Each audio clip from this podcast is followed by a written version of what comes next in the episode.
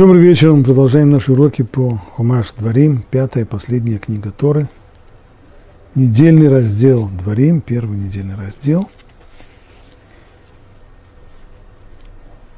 На предыдущем уроке мы говорили о том, что вся, все содержание книги Дворим – это речь Муше, которая обращена к новому поколению – поколение, которое выросло в Синайской пустыне, оно сейчас стоит на пороге, у, на пороге земли обетованной, и поскольку Муше знает, что он не перейдет с ними, то в последний раз он повторяет и разъясняет им все законы, которые получены на Синае. Но прежде чем приступить к разъяснению законов, он напоминает новому поколению, как случилось так, что, выйдя из Египта и получив законы Торы, народ Израиля остался в пустыне на 40 лет. Причина тому известна. Это так называемый грех разведчиков. Вот как начинает Муше это напоминание, повествование о том, что было тогда. Первая глава, 19 стих. «И двинулись мы от Хорева, и прошли через ту великую и страшную пустыню, до Кадеш-Барнеа. Я сказал вам, вы дошли до горы Мариев, которые Бог наш дает вам. Смотри, Бог твой отдал тебе эту страну, иди и овладей ею, не бойся и не страшись. Но вы все подошли ко мне и сказали, пошлем людей перед собой, чтобы они разведали для нас страну и рассказали нам о дороге, по которой мы пойдем, и о городах, к которым мы, нам надо идти. И понравилось мне это дело. И я взял из вас 12 человек, по одному человеку от колена. И они отправились в путь, поднялись в горы и дошли до потока Ишколь. И исследовали они страну. И взяли они из плодов этой страны и принесли с нам, и рассказали нам и сказали, хороша страна, которую Бог дает нам. Но вы не захотели подняться. И воспротивились велению Бога. И возроптали вы в ваших шатрах и сказали, из-за ненависти Бога к нам Он вывел нас из Египта, чтобы предать нас в руки Емуреев на истребление.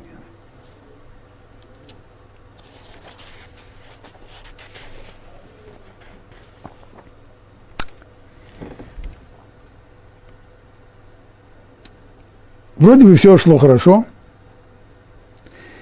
Прошли от горы Синай – до рубежа, до границы земли обетованной, Кадеш-Барне.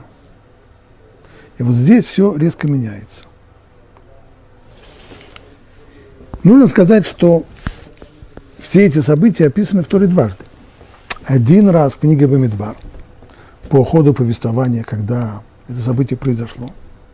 А второй раз здесь, когда Муше напоминает новому поколению о том, что было. Ну и как обычно бывает в таких случаях, есть некоторое расхождение между двумя описаниями. Вот важна, важнейшая деталь, которая отсутствует в первом описании книги Бадмидбар, она указана здесь. Там все начинается с того, что Муше послал разведчиков в Иерусалим. И из этого случилось то, что случилось. Они пришли, сказали то, что рассказали, кстати, здесь наоборот не хватает того, что они, ну, сказано, что они сказали, что хороша та страна, которую Бог дает нам, но дальше было продолжение. Но силен народ, который там живет, города укрепленные до небес, у нас нет никаких шансов завоевать эту страну. Но вот здесь выясняется, что инициатива была вовсе не Муше, а инициатива была снизу как сказано здесь, но вы все подошли ко мне и сказали, пошлем людей перед собой, чтобы они разведали для нас страну и рассказали нам о дороге, по которой мы пойдем, и о городах, которых нам идти. Прежде всего, Раши, начиная объяснение вот этого отрывка, обращает внимание на одно казалось бы, лишнее слово. Но вы все подошли ко мне. Все подошли ко мне. Ну, во-первых, разве реально, чтобы народ э, в 2-3 миллиона человек весь подошел к Моше. Понятно, были там не все. Очевидно, было много. Но что тогда хочет сказать Тора этим словом «все»? Говорит Раши, подошли вы все, имеется в виду в перемешку. А вот ниже сказано, есть еще один случай, в котором народ подходит к Муше своими просьбами. Там написано, подошли ко мне главы ваших колен и ваши старейшины. То есть к Муше была отправлена делегация. И эта делегация была устроена, как полагается. Сначала главы колен, 12 вождей колен, затем старейшины Израиля, затем уже весь народ, затем уже остальной, точнее, народ, те, кто нашли необходимым участвовать в этой делегации. Тогда вы подошли, как полагается. Младшие оказывают почет старшим, пропускают их вперед. Старшие, старейшины, оказывают почет главам колен и пропускают тех вперед. А здесь, здесь все было не так, здесь все вперемешку. Младшие толкают старших, старшие толкают глав колен, все друг друга теснят. Ну, в общем, обычная давка, как, э, какую можно видеть э, на остановке автобуса, когда автобус долгое время не подходил. Все бросаются, толкают друг друга, теснят, чтобы самим пролезть вперед. Что нам это говорит? Что люди невежливые, что они в данном случае, может быть, не знаю, как обычно, но в данном случае они вели себя невоспитанно, да и неуважительно по отношению к старшим, по отношению к вождям. Ну и что?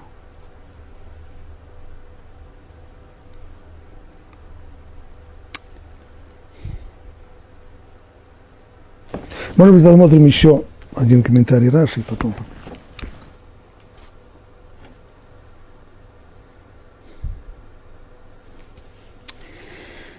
И дальше Раша говорит, и понравилось мне это дело. То есть инициатива была со стороны народа, но Моше говорит, что я, мне это показалось правильным, и я на это согласился. И понравилось мне это дело мне, но не вездесущим. То есть Раши уже здесь показывает свою позицию, которую он придерживается и в комментарии к книге Бамидбар, что сама идея посылать разведчиков была негативной. Это было неправильно, это была ошибка, и она и привела в дальнейшем ко всем трагическим последствиям. Продолжает Рашин, если это было хорошо в глазах Муше, то почему он говорит это, обличая народ? Ведь Раши ну, здесь последовательно объясняет все первые главы книги Дворим, весь текст первых глав книги Дворим, как большую, длинную, обличительную речь Муше, в которой напоминает народу не только грех разведчиков, но и их другие грехи. Все это как вступление, необходимое перед тем, как начать разъяснять законы Торы в последний раз. Так в чем здесь тогда, если, другими словами, как это спрашивает Рамбан, если идея понравилась Муше, и он согласился и дал ей ход – тогда тот, кто виноват во всей истории, это Муше, а не народ. А народ здесь при чем? Они пришли с предложением, Муше его принял. В чем же тогда он обвиняет народ? И Раша отвечает притчей. Представьте себе человека, который попросил другого продать ему осла. Тот ответил хорошо. А дашь мне его на испытание, дашь мне сделать кружок, говорят. Сказал ему, да, пожалуйста, да. На горах и на холмах, не только в городе вокруг, по горам, по холмам я его хочу испытать. Пожалуйста.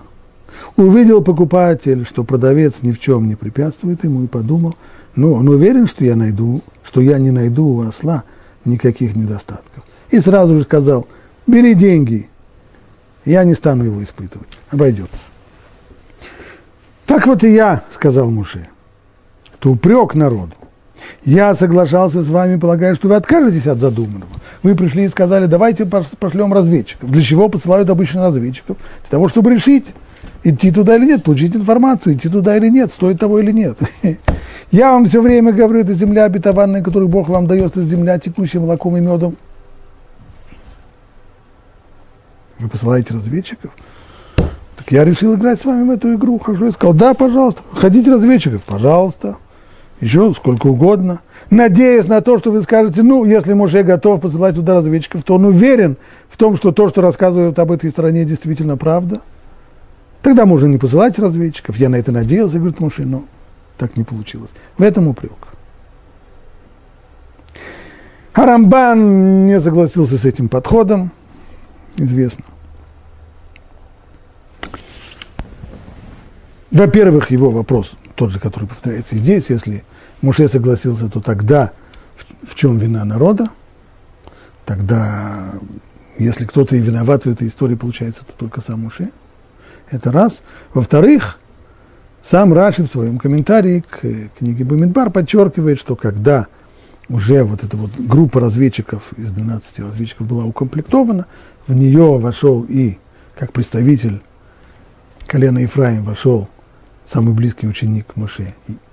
Его тогда звали Хуишея бен.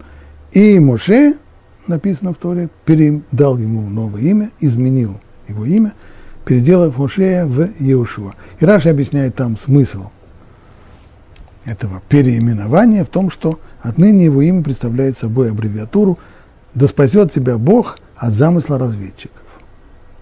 Получается, что Моше знал или чувствовал, ощущал, что я здесь злой умысел, что дело плохо. И если дело плохо, то как же может быть, что он напоминает, что мне это дело понравилось? Как, как, как ему могло понравиться, если был здесь злой умысел? Отсюда Рамбан, и это не его комментарий здесь книги Дворим, это его комментарий к э, Бамидбар.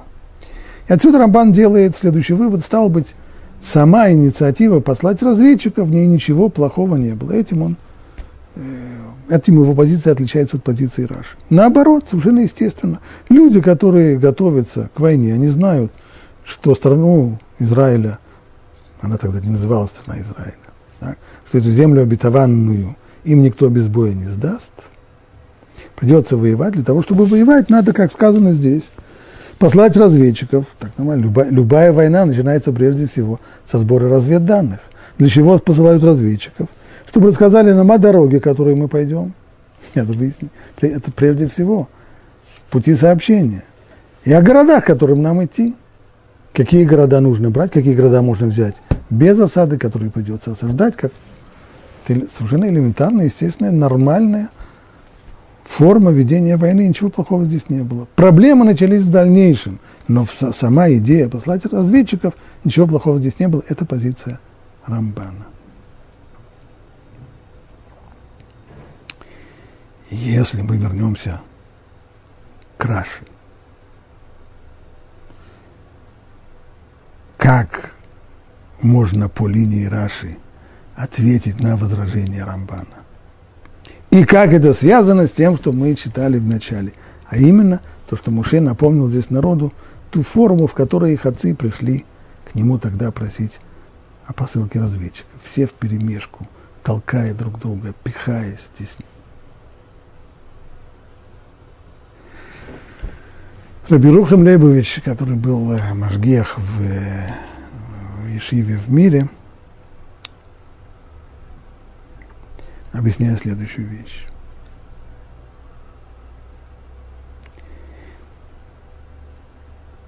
Трудно не согласиться с Рамбаном, что сама идея послать разведчиков для того, чтобы получить конкретные разведданные, не по вопросу о том, идти ли в землю обетованную или нет, а вопрос только как идти, как, как, как воевать, какой, по какой дороге идти, каким городам, с каких городов начать, какие, какие штурмовать, какие не штурмовать.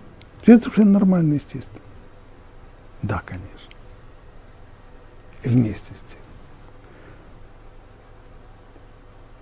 Инициатива была их, и они пришли к Моше, они не стали ждать, что Моше все-таки, он нес ответственность как вождь, как лидер за все, что происходит. И если эта идея правильная, то, очевидно, и у него, как и у вождя, она должна возникнуть что перед тем, как приступить к военным действиям, перед тем, как вторгаться в страну, необходимо получить э, информацию. Разведданные нужны. Так может подождать, пока он это сделает? А если вдруг что-нибудь случится, что он так не подумает, и уже дадут приказ двигаться вперед, тогда мы можем сказать, Мойша, знаете, может быть, все-таки собрать немножко информации. Но народ сдать не стал. Как только пришли в Кадеш-Барнея, на границу земли обетованной, тут же народ повалил к Муше, будем посылать разведчиков. Что случилось? Это стрессовое состояние. Состояние, в котором человек действует нелогично. Потому что какая-то мысль, какое-то опасение, мысль какая-то навязчивая давит на него. И когда она давит на него, то действовать рационально он уже не может.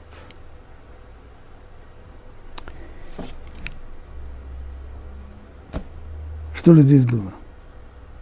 Откуда это появилось? Что давило? Нетрудно догадаться. Если люди знают, что то, что ждет их впереди, это война, люди, которые пороха не нюхали, это уж точно, то совершенно понятен страх. Стало быть, страх, который сам по себе, а что страх это? Это не будем рисовать бело-черные краски, что люди, которые уповают на Бога, они не могут испытывать страха. Ну-ну. Нужно еще закатывать глаза к небу, когда говорит такие вещи. Страх в той или иной мере естественное для человека состояние. Но в тот момент, когда человек, люди позволили здесь страху овладеть ими, и началось здесь вот это вот ощущение стресса, то вот здесь образовалась уже брешь, через которую яйцерара мог проникнуть и напортить потом много-много-много. Как мы видим, что на самом деле то, что было, то, что примешалось здесь к совершенно правильному, на первый взгляд, предложению послать разведчиков, что примешался здесь страх – как все пришли? Пришли все в перемешку. Младшие толкают старших, пихаются. Старшие толкают глав колен. Из-за чего это происходит? Если автобус подходит каждые три минуты к остановке, то люди более-менее спокойно садятся в него. Если автобуса не было уже полчаса, и ходят слухи о том, что авто, движение автобусов вообще прекратится, и вот вдруг автобус подходит к остановке, о, тогда вы посмотрите, что будет делаться на остановке. Вот здесь все начнут пихаться вперед, и старых, и пожилых, и уважаемых э, будут пихать в сторону и действовать локтями. Вот здесь мы увидим самые неприглядные стороны человеческого поведения тех же самых людей, которые в, друг, в другой ситуации действовали бы по-другому. Вот эта вот давка, вот эта вот отвратительная форма поведения, вот это вот вид людей, пихающих друг друга, она-то и показала Моше, что вдобавок вполне нормальному и рациональному предложению послать разведчиков есть еще и проблема, а именно стресс, в котором люди находятся. А когда человек находится в состоянии стресса, жди неприятностей. Поэтому, как посылая разведчиков, в том числе и своего ученика Ушея Бенуна, он молится за него, пусть Бог спасет, спасите о Боже от умысла разведчиков, потому что это не значит, что они с самого начала что-то такое нехорошее злоумышляли. Да нет. Но поскольку все, все идет под влиянием вот этого стресса, жди неприятностей. Они могут быть, и они, скорее всего, произойдут. Так на самом деле и случилось. Так что получается, что вещи намного глубже. Это не такое черно-белое э, рассуждение, что же здесь было на самом деле мотивом людей. Был ли здесь мотив, как говорит Рамбан, вполне нормальный, рациональное желание подготовиться к войне, или мотивом был просто страх и недостаток упования на Бога. Все сложнее. Потому что, с одной стороны, мотив был, мотив был действительно правильный, мотив был рациональный, желание получить информацию. Вместе с этим страх породил стрессовое состояние, а оно уже пробило брешь для неприятностей. И они случились. И разведчики вернулись и сказали, что они увидели, что они увидели, что страна, конечно, хорошая, но И взяли они от плодов той страны и снесли к нам, и сказали, хороша страна, которую Бог дает нам. Раши здесь на месте говорит, кто это сказал хорош, хорошее про эту страну, это только Юшуа Бенун и Калев Бен Ифуне, то есть те двое из разведчиков, которые настаивали на том, чтобы еврейский народ отправился на завоевание страны. Но их товарищи, 10 разведчиков других, они же в конечном итоге оклеветали страну. Поэтому вряд ли они стали бы ее хвалить. Так комментирует Раши. Рамбан с ним не согласен. Я удивляюсь. И если действительно ситуация была такова, что двое говорили, это замечательная страна, хороша страна, в которую Бог дает нам, а десять говорят наоборот, как они, что это страна, пожирающая живущих на ней, что это нам там не место, то почему тогда, опять же, здесь есть обвинение в сторону народа. Чем тогда народ виноват? Если двое говорят хороша страна, а десять говорят нет, не хороша. Почему нужно прислушиваться к мнению меньшинства, а не к мнению большинства? Поэтому утверждает Рамбан, конечно же, ситуация была не такова. Имеется в виду, что поначалу, когда разведчики вернулись, все они хором, 12 человек, как один, засвидетельствовали, хороша сторона, которую Бог нам дает. А вот уже продолжение «но». То, что слишком силен народ, который живет на ней, исполинов мы видели там, и, и есть там города, укрепленные высотой до небес, и, и с, с выводом, что у нас нет шансов его завоевать, вот это уже продолжили только 10 из 12 разведчиков. А Иушуа, Бенун и Калев спорили с ними, утверждая, что ничего подобного, и доказывая, что с Божьей помощью там, конечно, не будет представить небольшого труда пересилить людей, которые там живут. И вот дальше, что уже было, все это происходило в присутствии Моше. А вот продолжение Моше не знал, что было в продолжении. Когда 10 разведчиков увидели, что их слова не производят большого впечатления на народ, и народ колеблется, и не спешит принять решение не идти в землю обетованную, вот тогда шепотом уже, называется, в кулуарах, не в присутствии Муше, они начали уже и говорить гадости об этой стране. В том числе, увидев, как Южу и Калев, пишет Рамбан, укрепляют сердца людей для битвы, остальные разведчики в тайне от Муше оклеветали святую землю, сказав, земля, по которой мы прошли, чтобы ее осмотреть, это земля, пожирающая живущих на ней. Однако в присутствии Моше народ не упомянул об этой клевете. Ни сами разведчики, ни народ ему не сказали. Иначе бы он ее опроверг. Ведь сначала разведчики говорили совершенно иное. То есть поэтому весь спор в дальнейшем с Моше – это сумеем мы победить или не сумеем мы победить. Но нет спора о том, хороша эта страна или нет, пожирает ли она живущих на ней или нет. Об этом спора нет, поскольку об этой клевете Моше и не знал.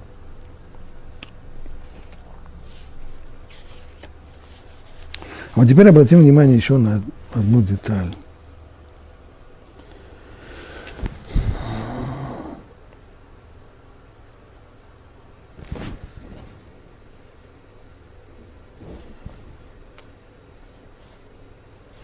Но вы не захотели идти и воспротивились повелению Бога. И возроптали вы в ваших шатрах, как и сказано в книге Бамидбар, что народ плакал тогда всю эту ночь. Из-за ненависти Бога к нам Он вывел нас из Египта, чтобы предать нас в руки эмуреев на истребление. Это очевидно, потому что Бог нас ненавидит, Он ведет нас на гибель, Народ там так силен, что мы просто погибнем от меча. Очень странно спрашивают комментаторы. Казалось бы, до сих пор история последних 40 лет показывает о особом, об особой близости Всевышнего к народу Израиля. Как же можно было подумать, что он ненавидит нас, это из-за ненависти к нам. Он нас ненавидит, поэтому он посылает нас на смерть. Сфорно отвечает, что когда говорят здесь о ненависти, имеется в виду гнев за грехи. То есть, поскольку мы согрешили, согрешили в истории с золотым тельцом, то за это Всевышний разгневался на нас, и теперь он ищет способ, каким образом нас наказать, лишить нас страны Израиля и погубить нас в наказание за наш грех, погубить нас мечами морейцев. Но вместе с тем.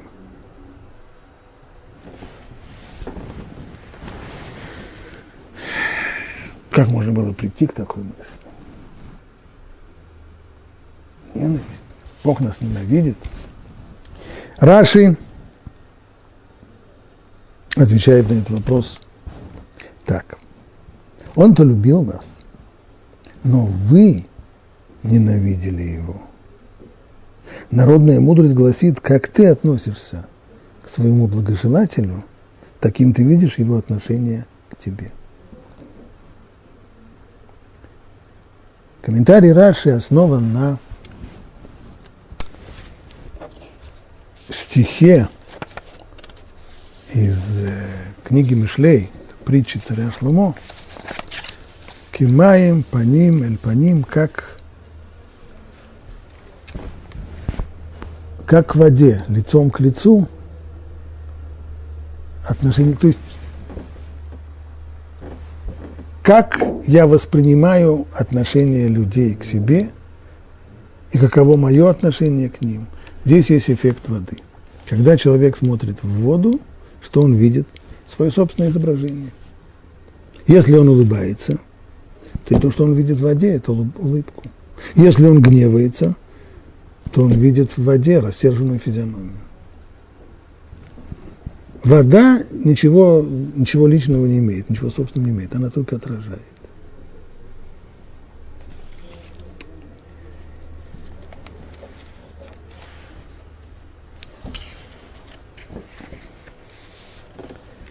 Что произошло?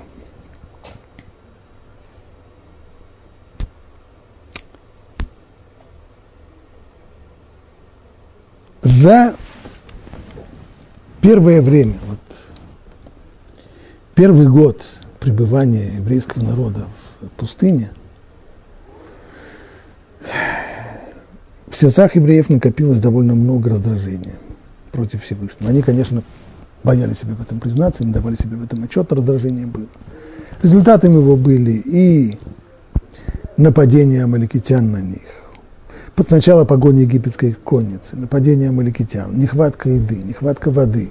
Потом, наконец, дали уже еду ман, но его нужно было собирать каждый день.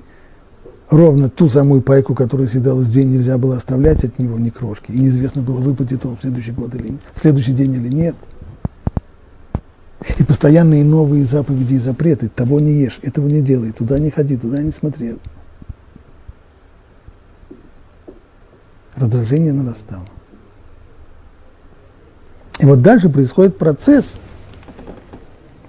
который царь Шлумо сравнивает с водой, мы бы назвали это сегодня экранирование. То есть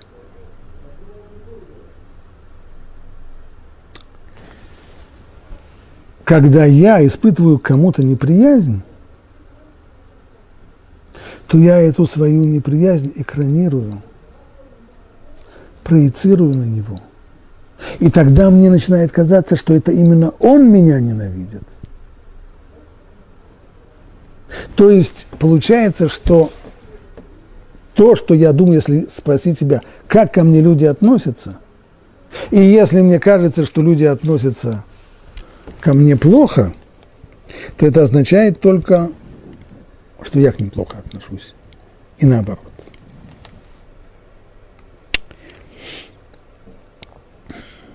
Такая ситуация, которая здесь описана, когда глубоко-глубоко в подсознании, ну, понятно, что ни, никто из евреев не, не мог себе признаться в подобных мыслях, что у них есть раздражение по отношению к Всевышнему, не дай Бог.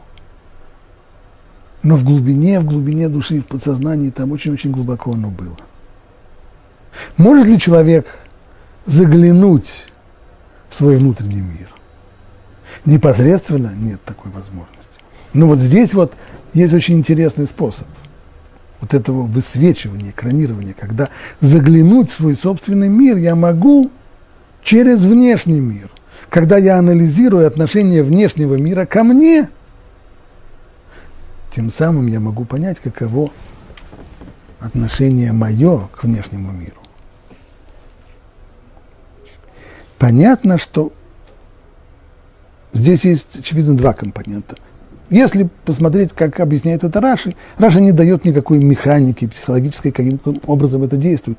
Очевидно, что здесь какое-то есть, есть чисто духовное влияние, каким-то непонятным духовным образом мои мысли, мое отношение к другому человеку передается ему,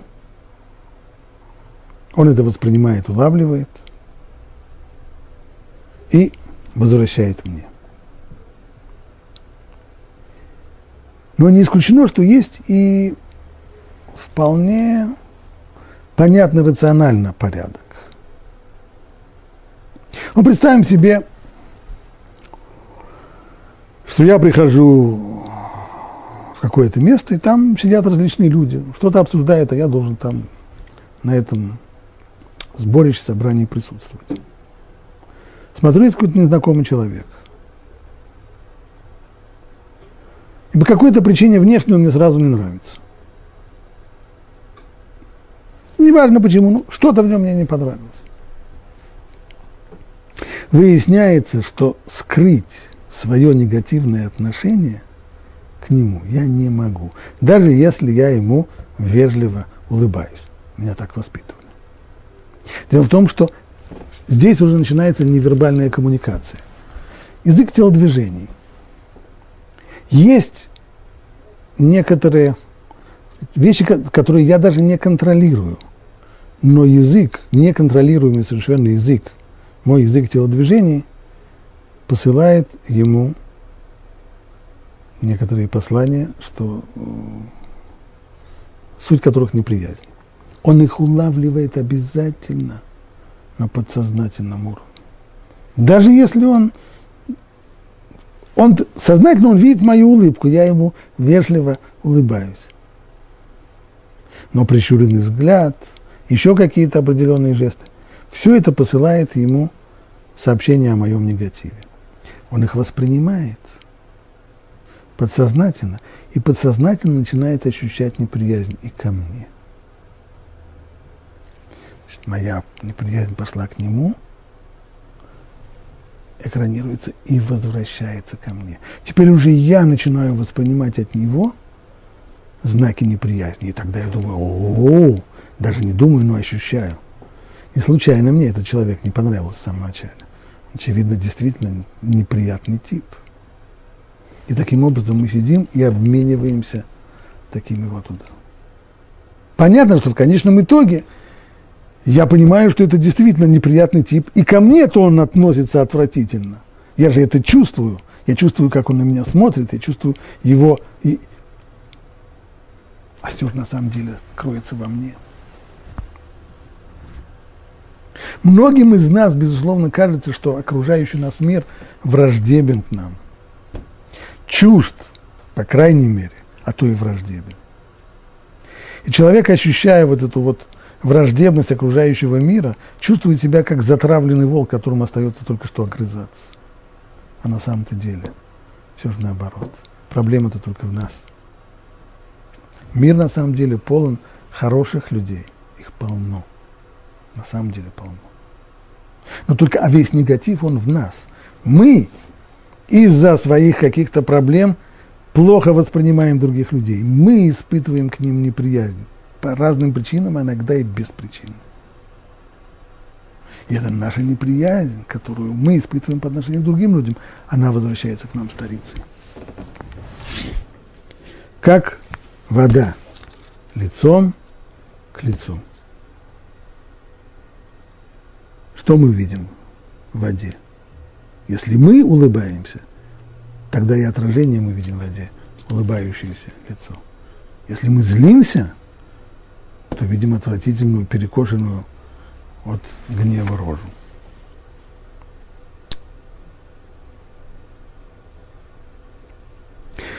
Читаем дальше. «И услышал Бог ваши речи и разгневался, и поклялся, ни один из людей этого негодного поколения не увидит прекрасную страну, которую я поклялся отдать вашим отцам. Кроме Калева бен Ифуне, он увидит ее, ему дам я эту землю, по которой он ступал, ему и его сыновьям за то, что он исполнил волю Бога.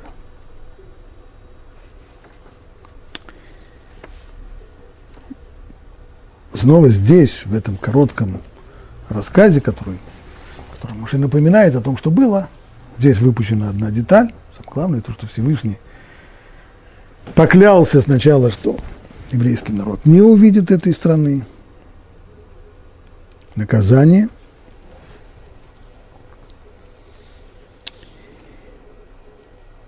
Была угроза истребления, и только молитва Муше спасла тогда народ от истребления. Вместе с тем,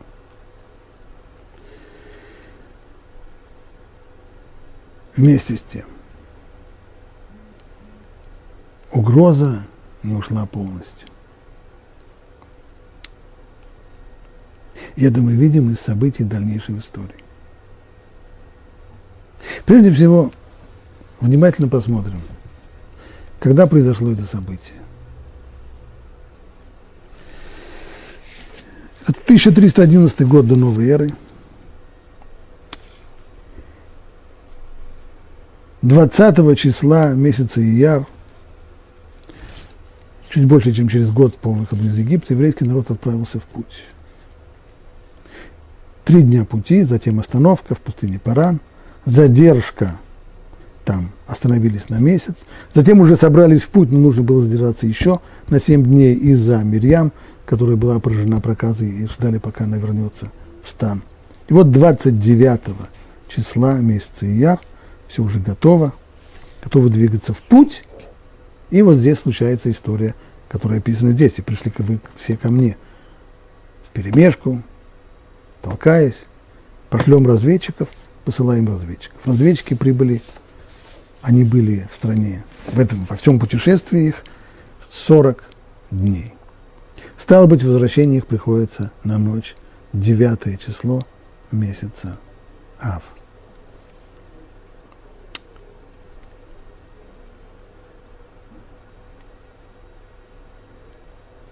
Известно, что этот день становится днем, в который происходят самые печальные, самые трагические события еврейской истории. Первый храм, который был разрушен вавилонянами, был сожжен ими 9 ава, и пришлось это на 422 год до новой эры. Более принятая дата в общей истории – это 586 год до новой эры, но традиционная еврейская дата 422 год. Тем самым был положен конец еврейскому государству, Иерусалим разрушен, храм сожжен, народ был угнан в вавилонское изгнание. Через 70 лет еврейский народ возвращается, восстанавливает Иерусалим, строит новый храм – Через некоторое время восстанавливает и свою государственность, получает даже независимость, которую затем очень быстро лишается. Находится десятки лет под властью римлян, пока в конечном итоге не вспыхивает восстание, и в результате этого восстания снова Иерусалим разрушен, храм сожжен. Храм сгорел в этот раз 10 числа месяца Ав, но запалили его еще 9 числа, под вечер, еще до захода солнца. С этим поражением оконч... народ окончательно не смирился. Через 60 лет это происходит в 70-м году новой эры, 9 ава 70-го года новой эры. Через 60 лет вспыхивает новое восстание, восстание Баркохбы. Поначалу очень удачное. Римская империя содрогается, были серьезные шансы, что она развалится, устояла, удалось римским легионам подавить это восстание. И конечной фазой, самой конечной фазой этого восстания было падение последнего оплота повстанцев Баркохбы Бейтара. Бейтар пал 9 ава 135 года новой Начинается, это была страшная, страшная трагедия, полмиллиона убитых как минимум. Пленных тоже сотни тысяч, беженцев. Начинается диаспора, изгнание. Еврейский народ находится во многих странах, и снова тяжелейшие события вот этого вот последнего галута, нашей последней диаспоры – приходится снова на 9 ава. Прежде всего, это изгнание из Англии в 1290 году. Это было окончательное изгнание. До, до Кромвеля ни одного еврея в Англии не было. Затем изгнание из Франции при Филиппе IV. Тоже приходится на 9 ава. Изгнание из Испании страшное, которое от которого еврейский народ не оправился, пожалуй, до сегодняшнего дня. Оно происходит в 1492 году, в день 9 ава. Последние, последние евреи должны были оставить пределы Испании. С более современные события. Первая мировая война –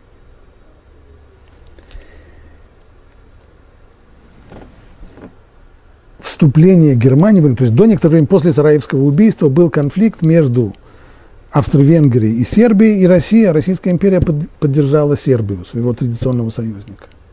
Это могло быть еще локальной войной. Но 9 ава 1914 года Германия вступила в войну, объявив войну Российской империи. Началась Первая мировая война. Первая мировая война за собой повлекла неизбежно Вторую мировую войну, как известно, через 20 лет. Да и во Второй мировой войне была тоже одна дата, которая пришлась на 9 ава. В Варшавском гетто транспорты, которые отправляли евреев в лагерь смерти Треблинка, начались 9 ава, то есть это пришлось тогда на 23 июля 1942 года. 9 отдел. Теперь как это понять? Это факты. Может ли это быть случайностью? Для того, чтобы верить, что все это случайность, нужно быть очень сильно верующим человеком.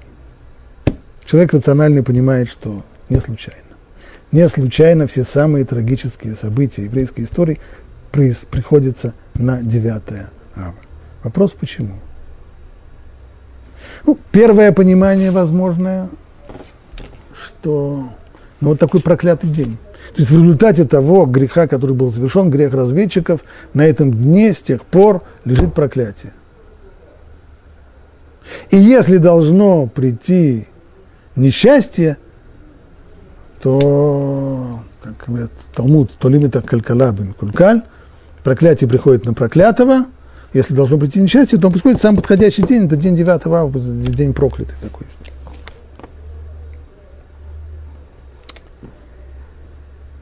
Но возможен другой взгляд. Как, например, пишет Ильяу Китов в книге «Нашего наследия», милость Всевышнего народу Израиля проявилась в том, что разрушение храма и начало изгнания пришлось на день первого греха. Так что сыновья, оплакивая этот день из поколения в поколение, искупают грех своих отцов. То есть, Грех, который был совершен тогда в пустыне, когда еврейский народ отказался идти в землю обетованную, это был страшный грех. И чтобы исправить его, ни одно поколение евреев должно было скорбеть об этом дне и скорбеть об этом грехе. Но ведь нет у нас сил постоянно скорбеть и думать, и вспоминать о событии, которое отстоит от нас сотни, а потом уже тысячи лет. Ну да, когда-то было такое событие, да, очень сожалеем, конечно. И нет, это было просто ужасно, но горечи не чувствую. И получается, что грех не искупается. Поэтому Всевышний в тот момент, когда он приводит, когда должны прийти новые беды, которых мы заслужили по другим причинам, он устраивает так, что эти беды приходятся на день 9 ава. И это свежие раны. А когда есть свежие раны, то у нас есть силы плакать. У нас для, для свежих ран слезы находятся. И тогда, оплакивая эти свежие раны в тот самый день 9 ава, мы оплакиваем и старую-старую рану, рану, которая была нанесена в Синайской пустыне. И тем самым искупаем грех и приближаем окончательное избавление. С Божьей помощью и чем скорее.